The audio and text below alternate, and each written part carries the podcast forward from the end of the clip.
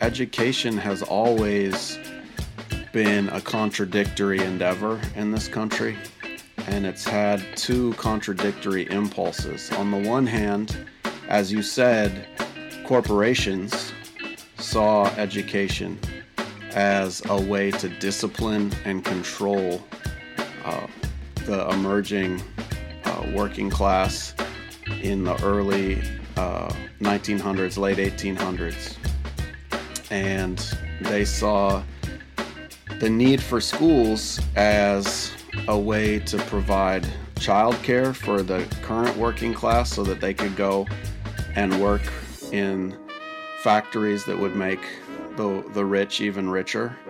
Uh, and then they also saw the need for a way to discipline and control the next generation of workers and to integrate them into a highly inequitable society.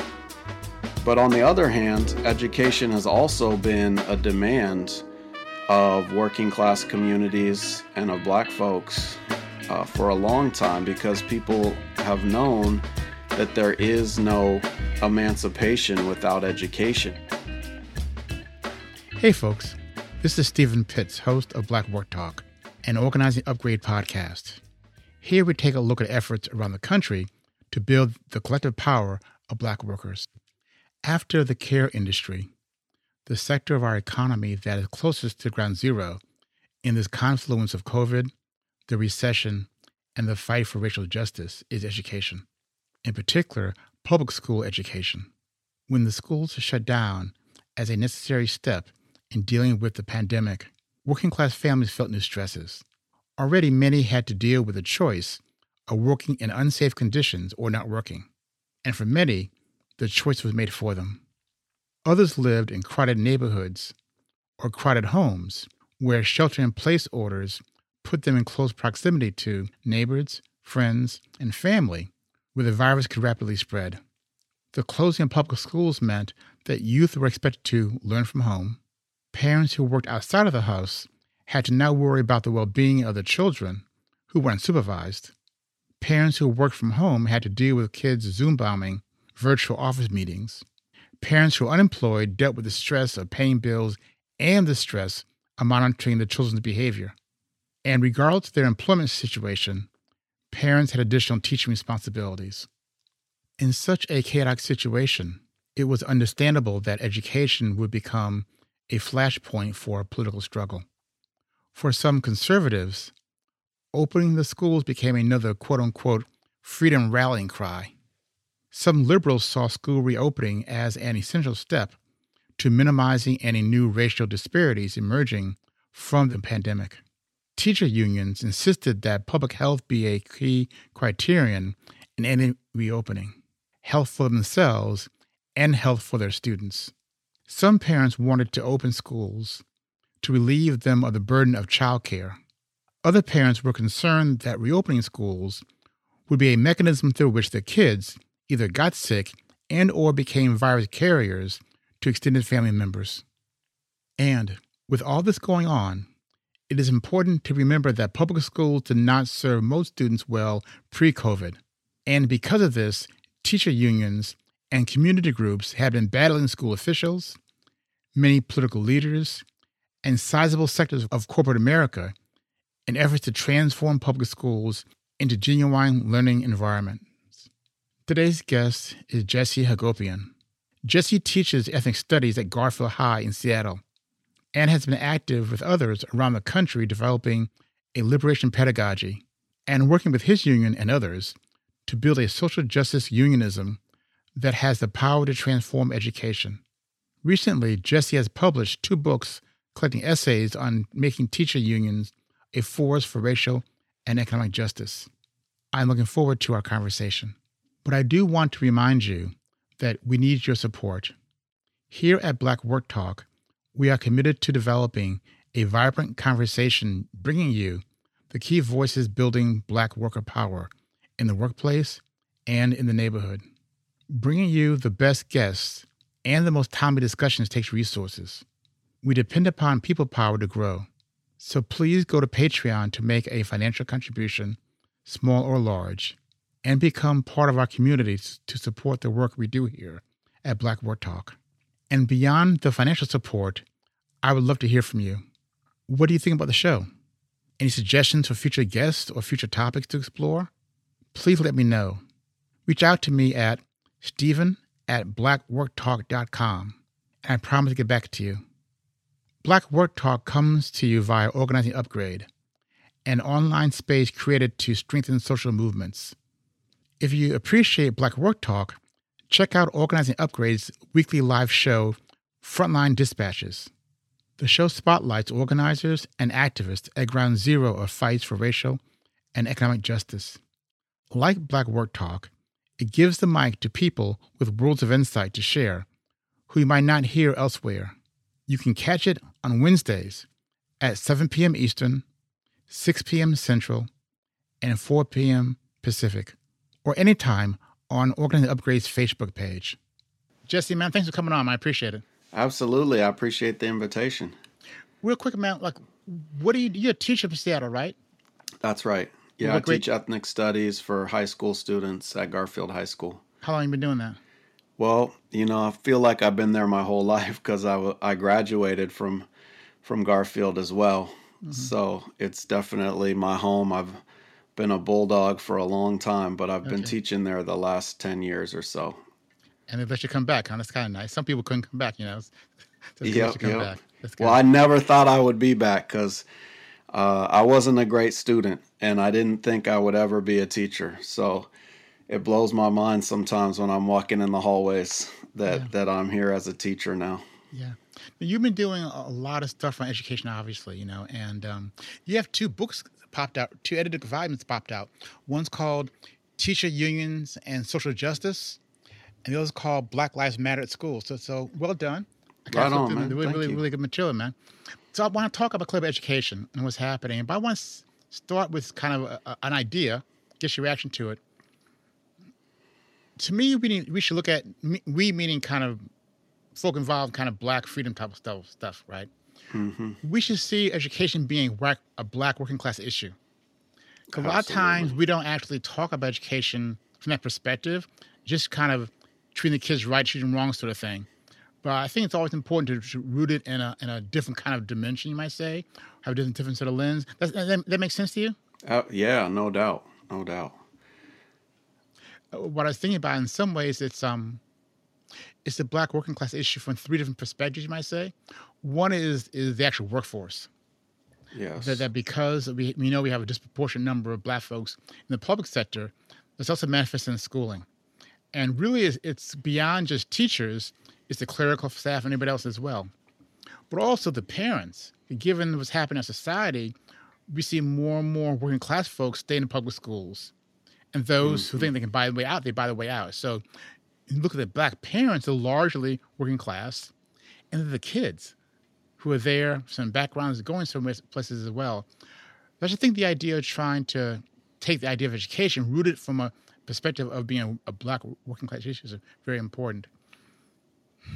Yeah, yeah, for sure. You know, I, I saw in one of your books you had a chapter on the history of the Chicago Teachers Union.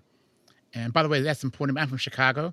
So Oh, I like. I, I try to always kind of imbe- imbibe things I can from Chicago. And I appreciate seeing that kind of history. And what's fascinating, you were talking about how if you examine some of the origins of teacher unionism in Chicago, you talked about how they were doing battle with some of the elites and their views how to shape the public schools.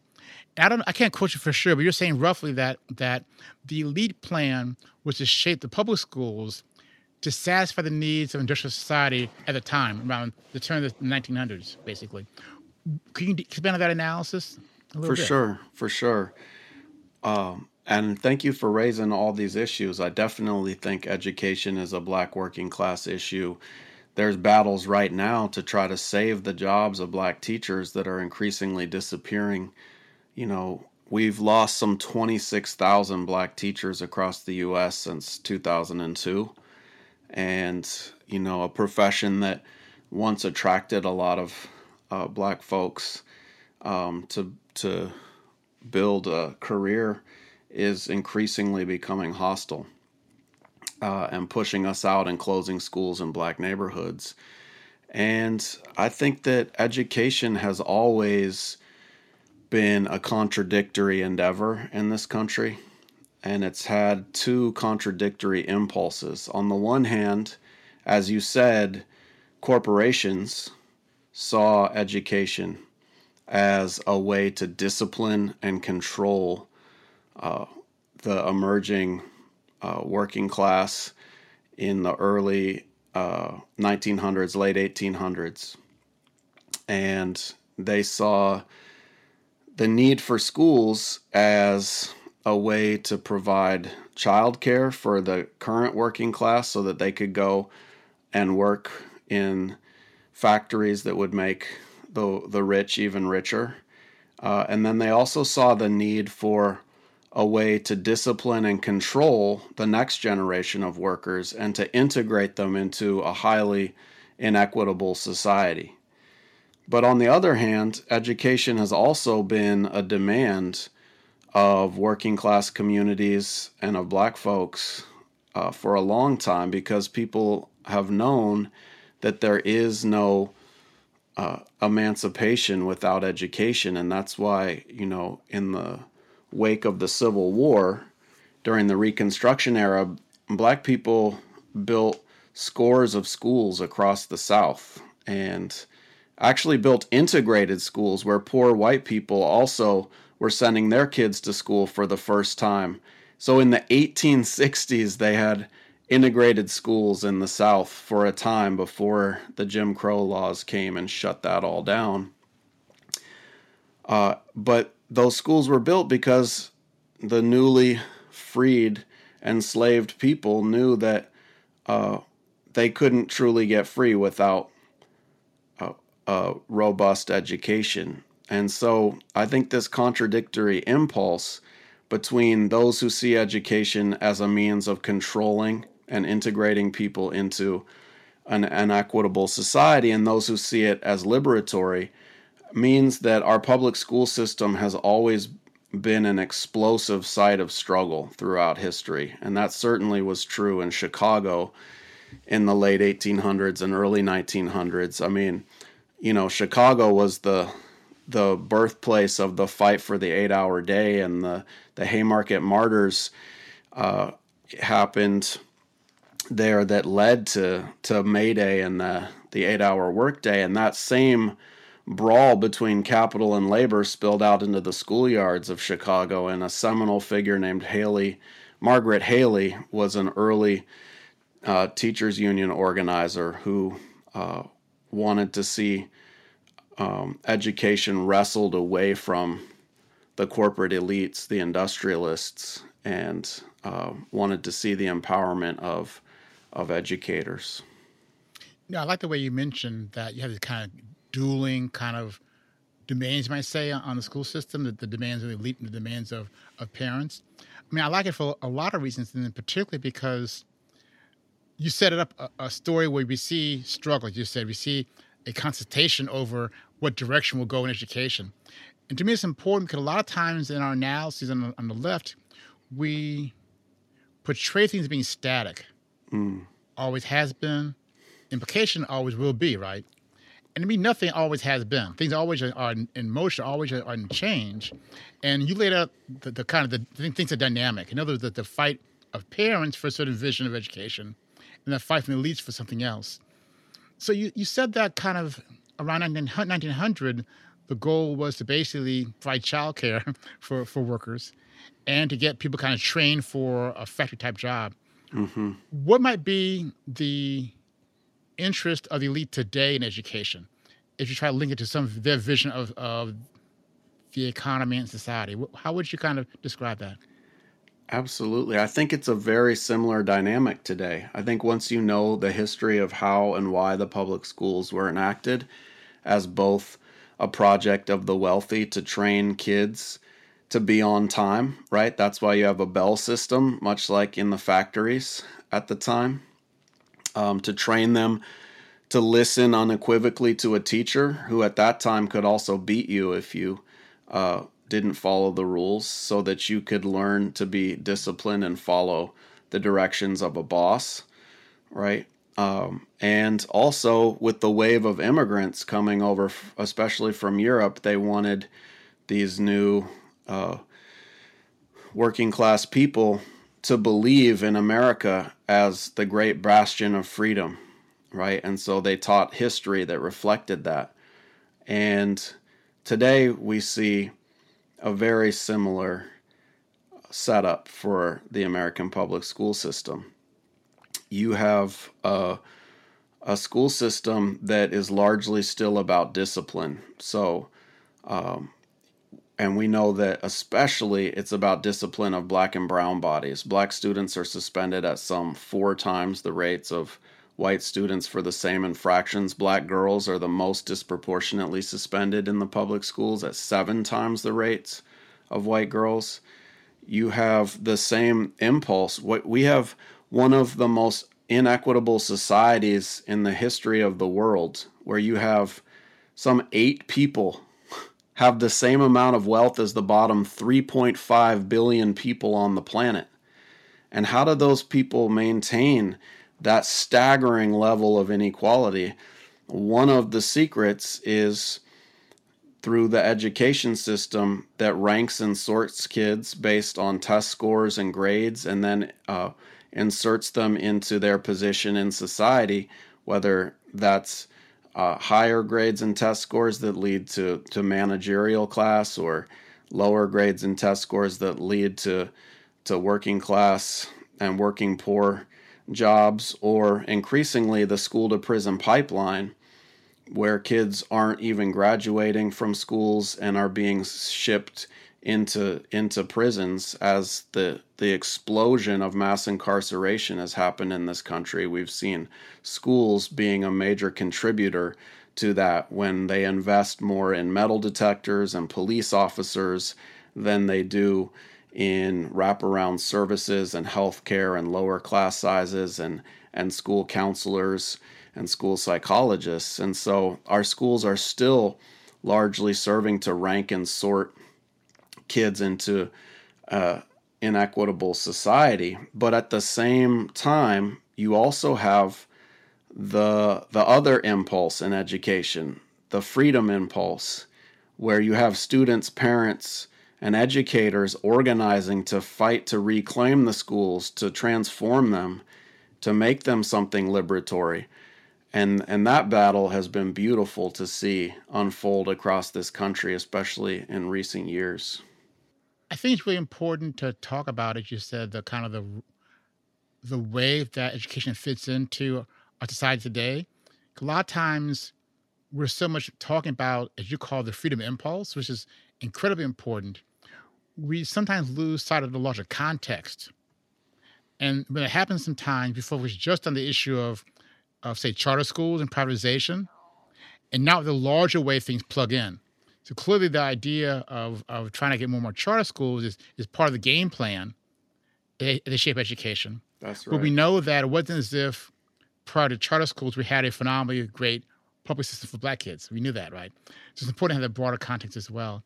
Now, I was reading some more stuff that you wrote, man. Um, it was something in the Progressive magazine, and you talked about because you you called the thing a deficit model of education. Yeah. Um, what did you mean by that? Yeah, the deficit model of education is really the mainstream kind of common sense narrative that drives most of the conversations about race and education today. It's the narrative that black kids are perpetually behind white kids, especially as measured by standardized test scores. So it's the language of the quote unquote achievement gap. And I think there are a few things that are deeply troubling about this narrative right?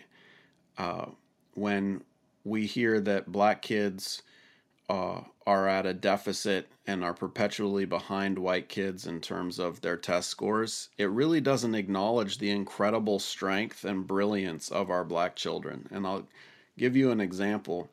You know, at Garfield, where I teach, I've done a, taught a lot of different classes. I've taught the general ed history courses, I've taught the AP US history courses, and I helped found the ethnic studies course there. And when I began to teach the ethnic studies class at Garfield, it was the first time I had a truly integrated class because before I had mostly white students in my AP class and mostly uh, BIPOC students in my general ed classes, but I had an integrated class in my ethnic studies course. And I told the students on day one, you're not going to take any standardized tests in this class. There will be no multiple choice bubble tests in my course because they really hide more than they reveal about what you know. So let's say you circle A for your answer, and let's say A was correct. Well, I don't know if you just guessed it or if you actually knew it. Let's say A was incorrect and you circled A. I don't know if you had a really interesting thought process between A and B and you knew it was one or the other, and there was actually some, uh, some interesting reason that you chose A, even if it wasn't the generally accepted answer, right? That whole thought process is hidden in that circling of A. And I want to know how you think and how you arrived at answers. And more importantly, I want to reframe knowledge to be about finding problems in our community, in our school, in our society, and then finding collective solutions to those problems. And that can't be done with ABCD multiple choice testing. And right away, uh, it changed the calculus in my class because my AP White students were really good at eliminating wrong answer choices and scoring high on these exams. And my black students generally often weren't as adept at that skill. But when the goal was to identify problems in the community and society and find collective solutions to them, well, all of a sudden, my black students were highly advanced and they were tutoring my white students about institutional racism and about the long black freedom struggle and ideas for changing our society to make it better. And so, in some regards, our black and brown students are far and away uh, more advanced than other students in their in their thinking. Um, and we need to actually have a strengths based approach to to analyzing uh, our students' knowledge and see that there are different ways to know things, right? But the other thing that this deficit model doesn't acknowledge is what Dr. Gloria Ladson Billings has called the education debt. And that's about what's owed to black children because of the systemic lack of support and underfunding of their schools, right? There was a recent study that came out that showed that white schools have about $23 billion more money than schools that serve predominantly students of color in this country, right? That is a debt that we need to collect on. And uh, when you understand the problem in education around that debt, you see that it's not the black students' failure to achieve that's the problem, it's our system's failure to meet their needs. And then finally, I would say that that deficit model really misses the deep lessons that are that are being learned right now. I mean, one of the the major narratives right now is about learning loss due to the COVID pandemic and how students who are receiving remote schooling are are way behind and you know there's been some really terrible op-eds penned by places like the New York Times that says, you know, we have a lost generation who will be hobbled uh, by uh, this remote schooling endeavor and how black students are going to be hopelessly behind again. And I look at what happened this spring and summer when, in the wake of the killings of Breonna Taylor and George Floyd, black youth across this country, I think, created one of the greatest collective group projects in the history of our country. And they taught the, the world the power of solidarity and collective action when they took the streets and demanded to defund the police and use that money for education and healthcare. Right? I think our kids are learning a lot about the nature of our society right now, and this deficit model uh, needs to go. I'm gonna come back to the whole learning loss thing in a second, but as you're talking, I hadn't thought about you, you mentioned how, how when you changed the nature of the testing then you saw different groups perform differently, you might say. And as you're talking, I was saying, wow, you know, there's always like an internal sort of dynamic going on among students between the quote unquote smart kids and quote unquote unsmart kids, right? And you changed that, that dynamic. Did you see how people behaved differently to one another because of that? Did that happen yeah. or not? Yeah, absolutely. It was magic to see predominantly white AP students all of a sudden revere their peers who were black and brown in a way that they had been trained to see them as lesser. And now they were they were actually collaborating them asking them for help and and seeing uh, their brilliance. And this is i think one of the biggest problems with the corporate education reform movement in this country that's centered on high stakes standardized testing and privatizing schools with charters right? They they want to see as i've said education as a way to discipline people to to go into their uh, segment of society. But i think when we create authentic assessments that are about problem solving then we can actually build a more collaborative society. You know what I hadn't thought about, man, as I keep kind of teasing out what you're saying in different directions, is in some ways, was I'm always kind of bothered by some of the talk about how we handle implicit implicit bias mm-hmm. as a way that we kind of like like talk someone out of it, basically, right? Yeah. And but you're the, the example you gave was that simply by having new practices, folk had different relationships, a different approach. Mm-hmm. Not a mm-hmm. matter of trying to show people these are the facts that you didn't know or you didn't know what you did, but more you put people, in this case students, in new environments and they begin to change how they relate to one another. That's, I hadn't thought about that. That's a phenomenal insight about the importance of actually education from people being in motion, not education from people sitting there and absorbing something like a like a mm. log, basically. That that's yeah. cool, man. That's cool. Back to the learning loss thing, man. It's a little bit. I get the idea that folk learn different things different ways, but I'm still concerned about if we dreamed up a world, there'd be some value in class time. Mm-hmm. Okay, and face to face time, teachers are going to cause it, and that time has been lost at some level. How do you see dealing with that?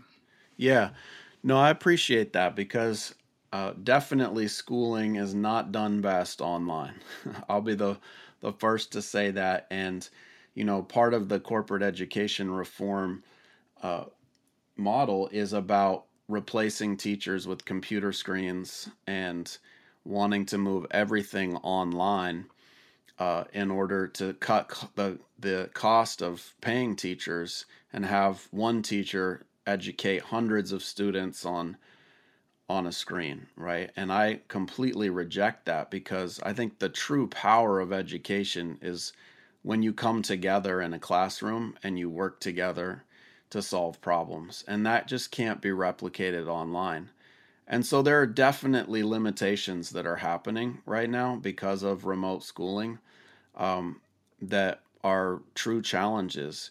But uh, I think the the limitations that they are saying, right, that the mainstream media and the corporate education reformers are talking about, are how we're going to see test scores plummet, right? Well, every major research study around test scores has shown that what test scores measure more than anything else is your zip code. They don't measure your learning, your aptitude, your intelligence. They measure your access to resource resources and largely that correlates with what neighborhood you live in, right? And so test scores uh, really are about your proximity to dominant white culture. And uh, so I think the fear that test scores might go down is really not the one that's the big problem. For me, it's it's uh, kids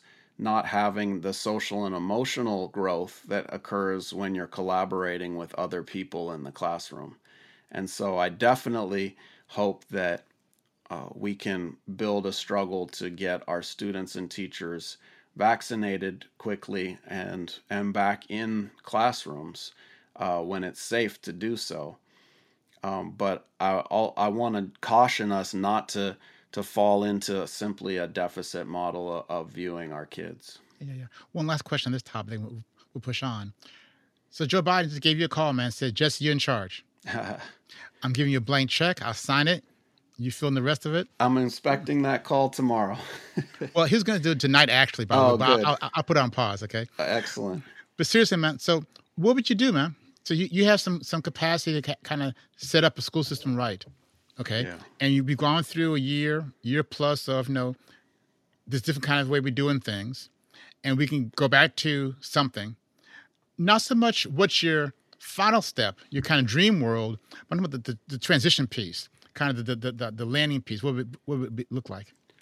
Well, I would immediately reverse his first major educational move, which was he announced a week ago that he would do something even worse than Betsy DeVos. I didn't imagine that was possible. We have one of the worst education secretaries in the history of the world.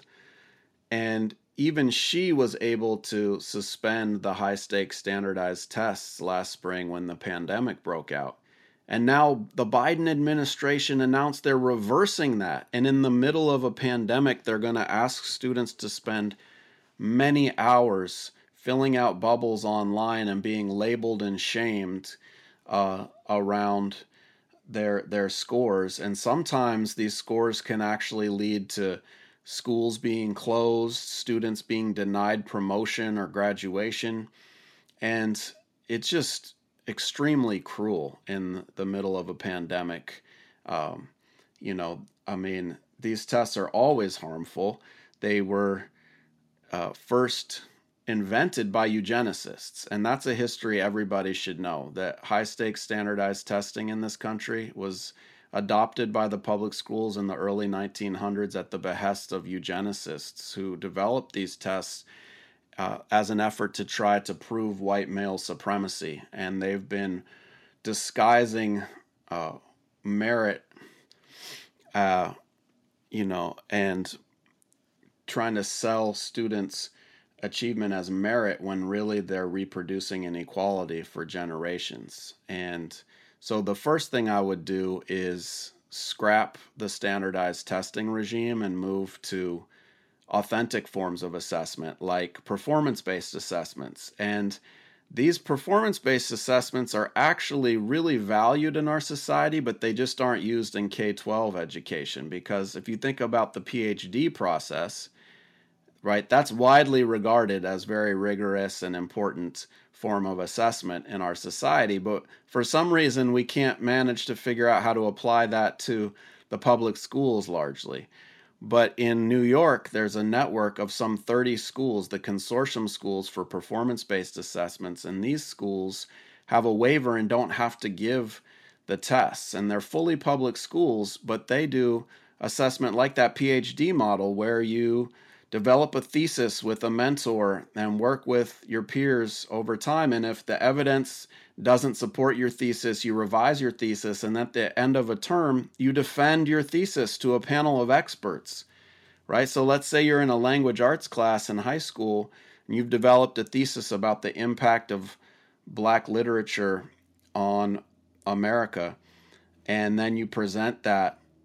You would actually get authors from New York City to come and hear your thesis, right? And then you get feedback on that.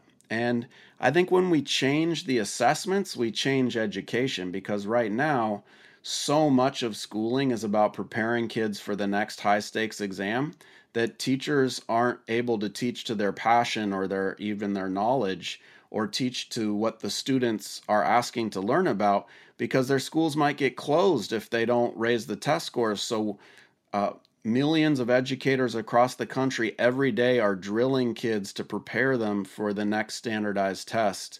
Um, and we're reducing knowledge to what some corporation thinks is important, uh, not to what will better our communities. So I think the first step is changing the assessments because that can change the nature of learning in in our society. Um, but you know, I would build on that to have wraparound services in our schools so that schools become hubs of the community with free health care and dental care and eye care. We would have uh, free meals for the community, and you know after school programs and tutoring services. And you know, there's been really amazing examples of how that can work. LeBron James actually uh, recently invested in a public school. He didn't turn it into a charter like many celebrities do. And he just invested in a public school and gave that school the wraparound services those kids need. And the final thing I would I would do uh, would be to begin to break down the iron wall that we've created between the academic disciplines. And I think it would be amazing to see schools uh, not just offer these discrete subjects of math, science, language arts, social studies, etc., but move to problem based learning. For example, what if students were able to enroll in a class called Should We Defund the Police? And in that class, you studied math by analyzing the city budgets, working out the percentages, re envisioning city budgets you studied history by learning about the history of police and how they emerged from slave patrols in the South and from strike breaking brigades in the North, right? And you learned language arts by writing essays and speeches that you would deliver to the city council about your your findings and your conclusions about the police, right? So I think we could move to problem based learning courses that would engage our students in the pressing questions that we're facing in our society today. And you would see much more engagement with the curriculum than you do now. Jesse, I want to shift gears a second and, and talk a little bit more detail about unions and the black community, the teacher, teacher unions and the black community know, I, I was looking at your books and so reflecting on the kind of the recent activism different cities. Now, I thought back to 1968 and the battle in New York and Brooklyn, um, in the community of Ocean Hill and Brownsville. You know, black parents there and and the United Federation of Teachers, the UFT there. People in the audience may not know that one of the manifestations of the 60s community control movement was the, the, the, the thrust to get parents more involved in controlling schools. Mm-hmm. That's right. And, and what happened is that kind of ran up against the teacher's view of the contract, at least some teachers' view of the contract. Who should have the final say? And it ended up with, on one hand, you had black parents demanding control of their schools. You had teachers on strike, not teaching, mm-hmm. to maintain their power. And that's got a, a major battle between unions and, and black community and, in some ways it became racialized as well. And um, that was major. But now it seems different though. Mm. So, so when you look at the issue of unions and the black community, how have things changed from that snapshot view of what happened in 68? Um, how have things changed, do you think? Yeah, that's a really important question because the Ocean Hill Brownsville education struggle, I think, was a truly shameful chapter in the union movement, and it shows the deep problems that emerge if you don't take a social justice union approach, right? And so uh, you had New York City teachers going on strike in 68. Um, be, when the school board of the mostly black Brooklyn neighborhood transferred a, a set of white teachers and administrators because black families wanted community control, right? And so the union got on the wrong side of the black freedom movement and was actually like blocking, uh, trying to block students from going into school and going on strike um, against this this demand for for greater control by black communities over their schools. And you think you're right. A lot has changed since then, right?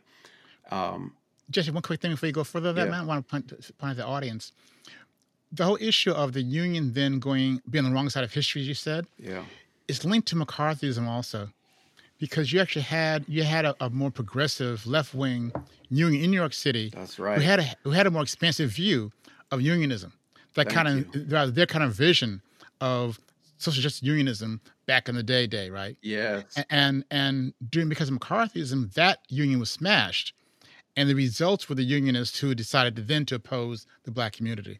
So I want to uh, point that, that out there as well that that wasn't simply a, a, a view of unions against the black community, but a certain a certain segment of the union movement was against the black community. But go on, I to, I'm put no, that no, that's such an important point, and the group that was just simply known as the Teachers Union in the 1930s was organized largely by members of the Communist Party. And that was one of the most incredible examples of the power of unionism. They, they fought not only for bread and butter issues around uh, better conditions for teachers, but they partnered with the NAACP to uh, identify racist textbooks that were glorifying the Ku Klux Klan and replacing them with anti racist materials, right? And it was an incredible uh, coalition that was formed to help fight for an anti racist education in the 1930s. But then, as you said, because of McCarthyism and the anti communist Red Scare, they smashed the teachers' union, and the result was a union that lacked a racial consciousness, as you said.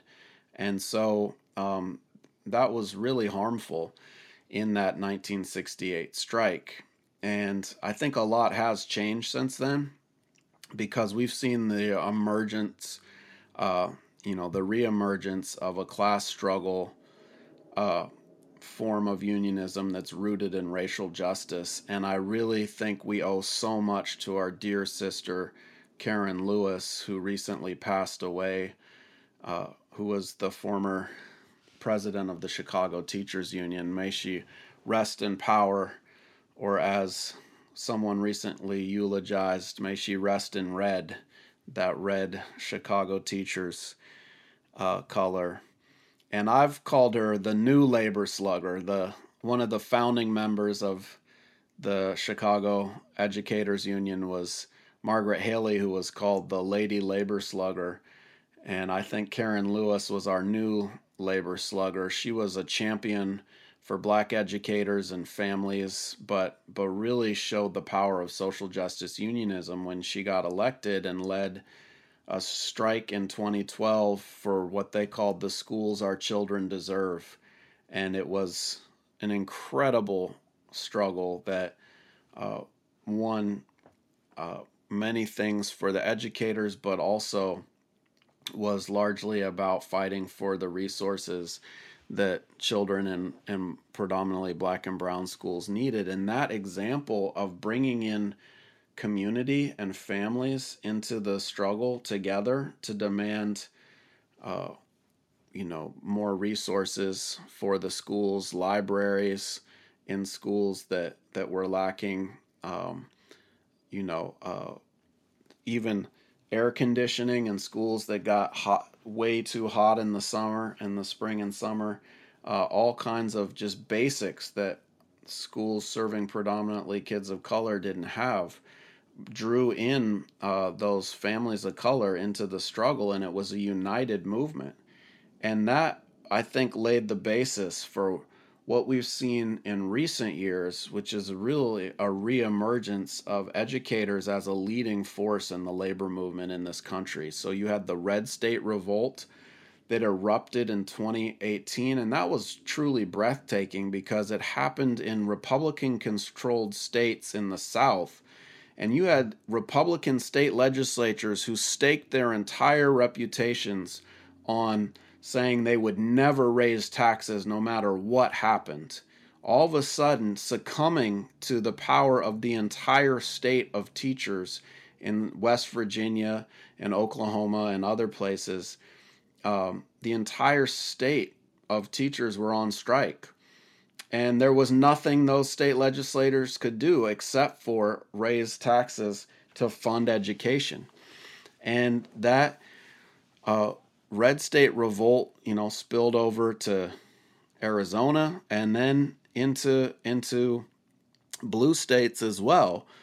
One of the most incredible examples was in Los Angeles, and that strike is one that I think everyone should study because in LA, the educators raised the demands of ending police random searches of students, which was a central demand of a group called Students Deserve, who were fighting to stop the racist scapegoating of black students that was going on by police in the schools.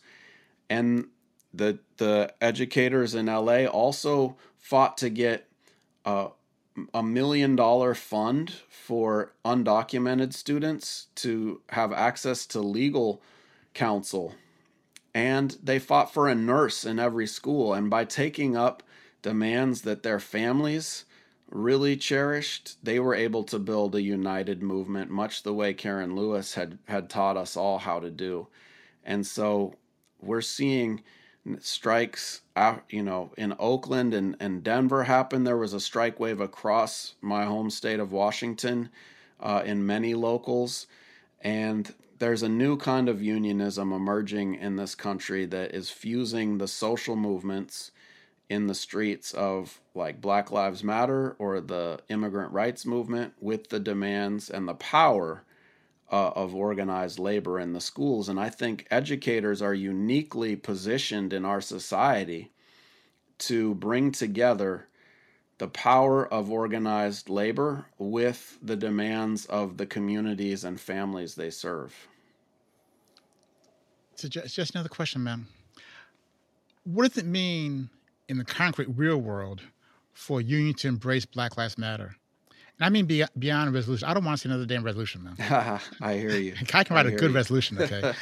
um, and cl- seriously, though, they're important. They're a step of the process, but they're very much the very beginning part of the process. So beyond the resolution stage, if unions wanted to do right or embrace Black Lives Matter, what would it look like?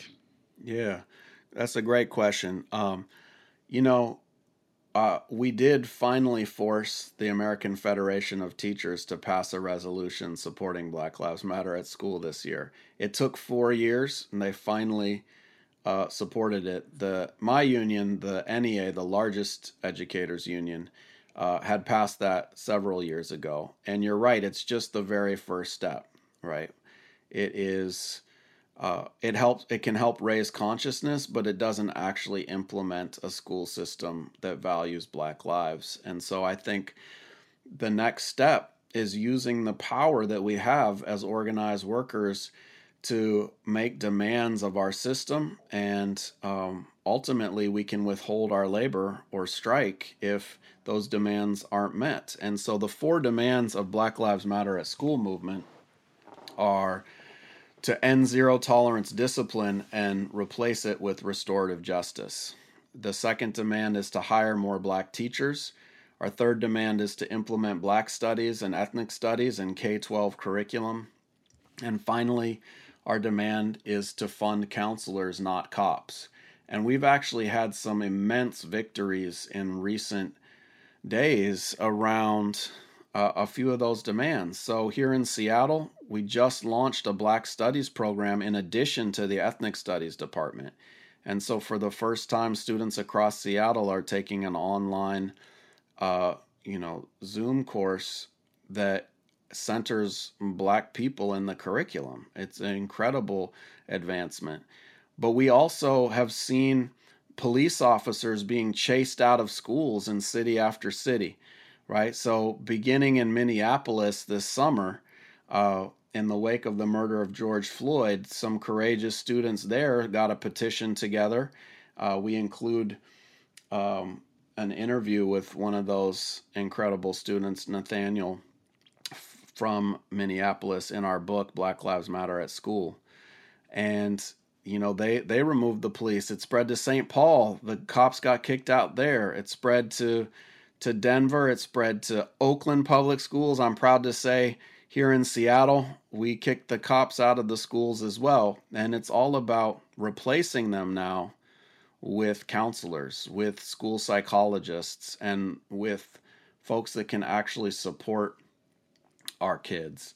Uh, instead of criminalize them and, and uh, punish them and brutalize them, as we've seen police do in school after school across the country. And so unions can play a major role in demanding that school boards cancel contracts with police officer uh, guilds. And, uh, you know, I think that it here in Seattle as well, um, we were instrument. Our union helped pass a resolution to remove the police from our uh, labor guild. I think they police have been on the wrong side of labor from the very beginning of the union movement.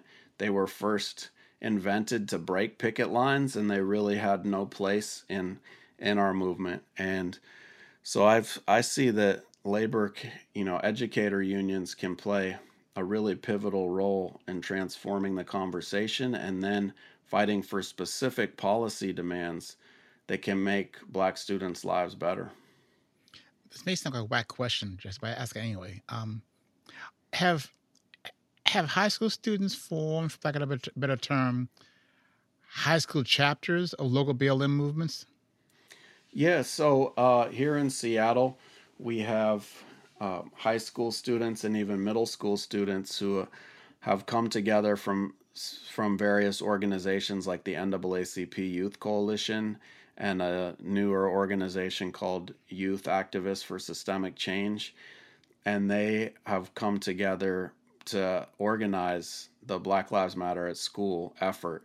Uh, every year we have a week of action, the first week of February, uh, across the country. And so they, the students were the ones that planned our action here in Seattle. And I've heard similar stories uh, in New York City and other places. So it's really amazing to see the youth taking the lead and organizing the week of action. And this year, our week of action tripled in size. You know, it was our fourth national uh, week of action, and we had about three times as many communities checking in saying they had participated in our week of action. And we now have what's called the year of purpose. So every month we have a different day of action uh, and way for educators, caregivers, parents, students, community organizers to come together uh, to fight around our demands. And you can go to blacklivesmatteratschool.com and and check out how to participate in our year of purpose.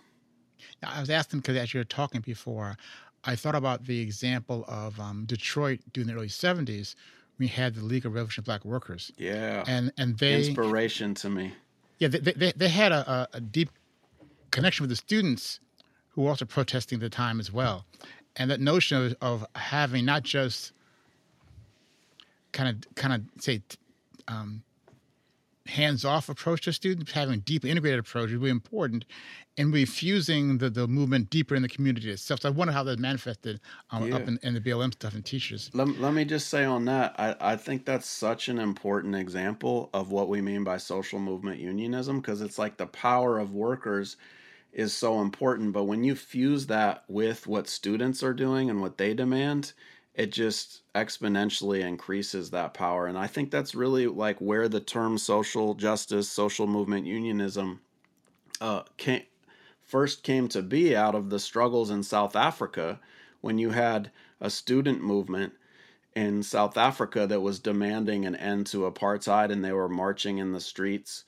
But it was when Cosatu and the, the mine workers there were able to shut down the economy of South Africa that they really were able to build the kind of, of coalition that was powerful enough to bring down the apartheid regime and have a revolution, right? And and finally end that racist system. And I think that that is the legacy of social justice unionism that we need to look at today in a society that's increasingly marked by white supremacy and, and corporate control. I want to shift gears a bit one last time to focus a bit more on you.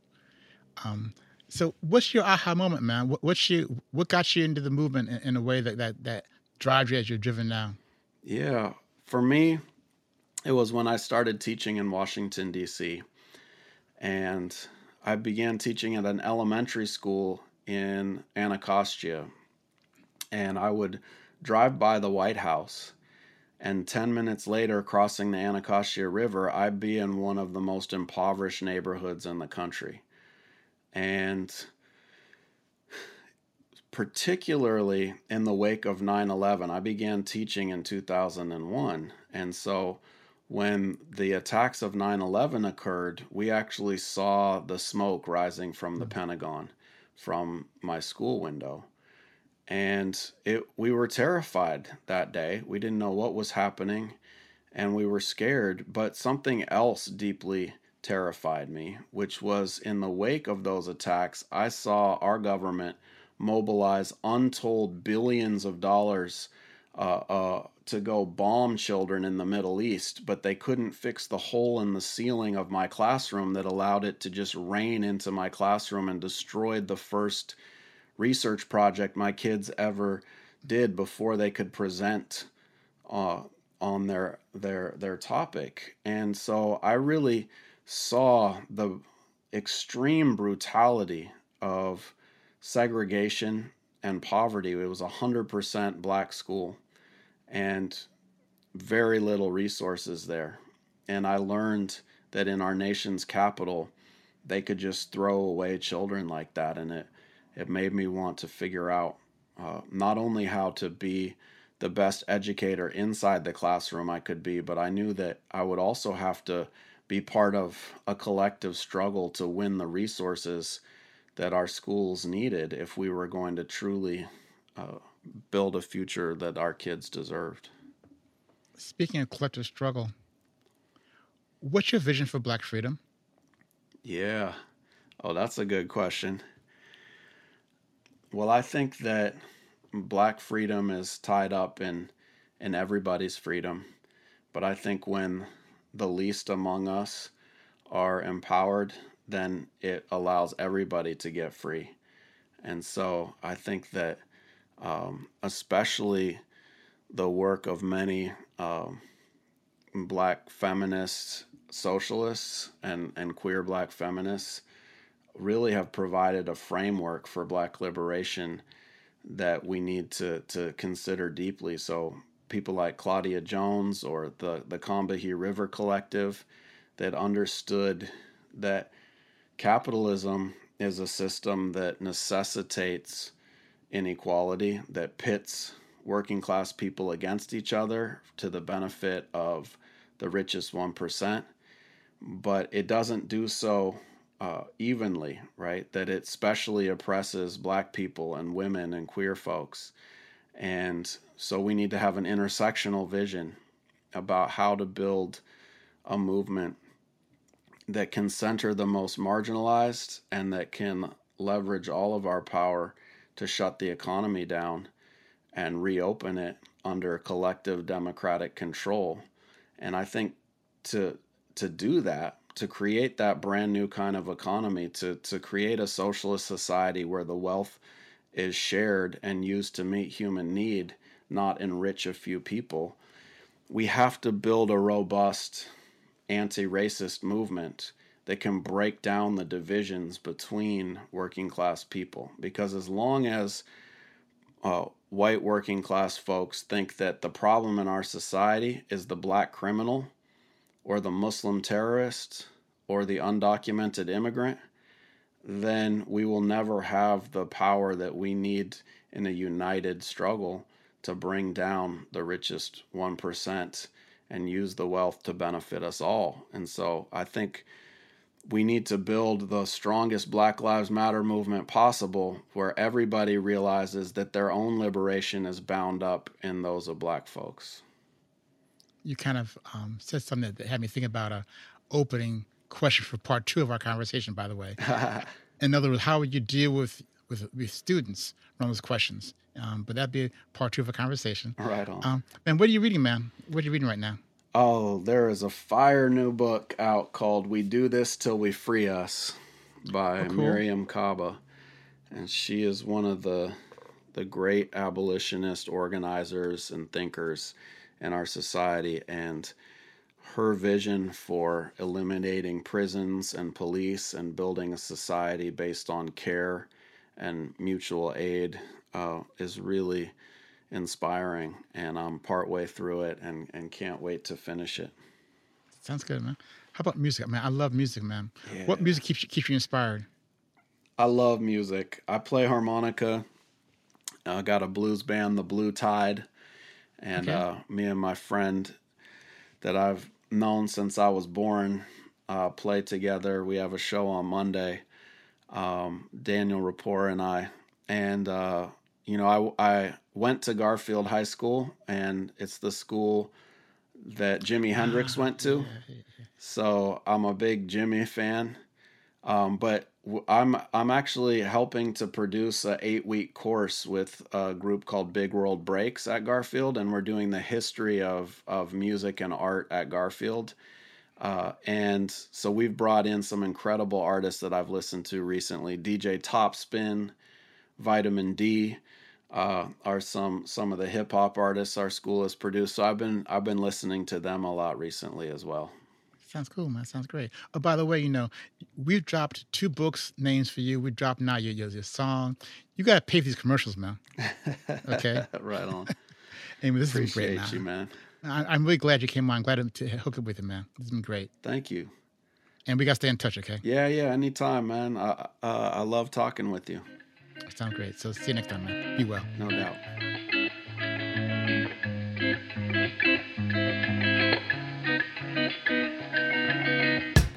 It was great to talk with Jesse. I particularly liked the idea of dueling impulses surrounding education. On the one hand, the desire of parents for a better education for their kids. On the other hand, the desire of the economic elite for an educational system that helps to reproduce current racial and economic hierarchies. I also got a glimpse of how a liberation approach to education is specifically manifested in the classroom and how it can transform the relationships among students. A great conversation. I hope you liked it. Thanks for joining me this week on Black Work Talk. I hope this podcast can grow to become part of the network of our movement for change. We need your help as we build the Black Work Talk community. Please subscribe to the podcast wherever you find your podcast and go to Patreon to become a sustainer. And reach out to me at Stephen at blackworktalk.com. Until the next episode, stay safe and be well.